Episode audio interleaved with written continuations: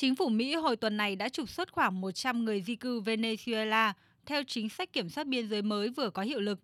Dự kiến sẽ có thêm nhiều người di cư từ các nước Trung Mỹ và Nam Mỹ cũng sẽ bị trục xuất trong thời gian tới. Tuy nhiên, điều này không thể ngăn cản hàng nghìn người di cư đổ xô tới các văn phòng chính phủ ở miền Nam Mexico để xin tị nạn. Cảnh sát ở Tapachula và lực lượng vệ binh quốc gia đã phải dựng hàng rào an ninh xung quanh các văn phòng của Ủy ban hỗ trợ người tị nạn của Mexico. Ông Onagio Guilen tại Viện Di cư Mexico đánh giá. Đã có nhiều lo ngại rằng điều khoản số 42 về kiểm soát người di cư có thể mở rộng sang những quốc tịch khác.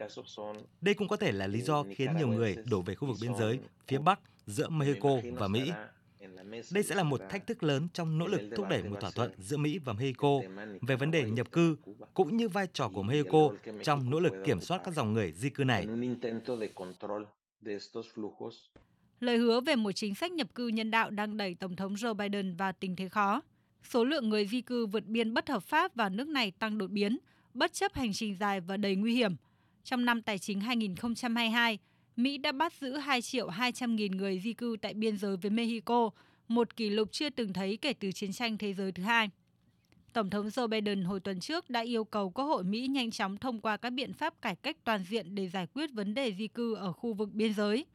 Nước này cũng đang xem xét cho phép hàng chục nghìn người di cư vào từ các nước Cuba, Nicaragua, Haiti và Venezuela vào Mỹ mỗi tháng thông qua đường hàng không theo một chương trình nhân đạo mở rộng. Tuy nhiên, quyết định của Tổng thống Mỹ duy trì điều khoản 42 dưới thời người tiền nhiệm Donald Trump để đẩy nhanh việc trục xuất những người di cư không có giấy tờ đã gây tranh cãi. Tổng thống Joe Biden nhấn mạnh. Chính phủ đang thực hiện một số bước đi nhằm tăng cường kiểm soát đối với những người tìm cách đến Mỹ mà không có quyền ở lại hợp pháp, đồng thời đưa ra một quy trình nhanh hơn để quyết định đơn xin tị nạn. Quy trình mới này có trật tự, an toàn, nhân đạo và hiệu quả. Liên Hợp Quốc đã chỉ trích mạnh mẽ những thay đổi về chính sách của chính quyền Tổng thống Joe Biden, cho rằng Mỹ đang đặt quyền tị nạn ở nước này vào tình thế nguy hiểm. Trong nhiều năm qua, tình trạng nhập cư trái phép là vấn đề nan giải tại Mỹ. Ngày ngày đầu tiên lên nắm quyền, Tổng thống Joe Biden đã ký một loạt xác lệnh đảo ngược nhiều chính sách nhập cư hà khắc của chính quyền tiền nhiệm.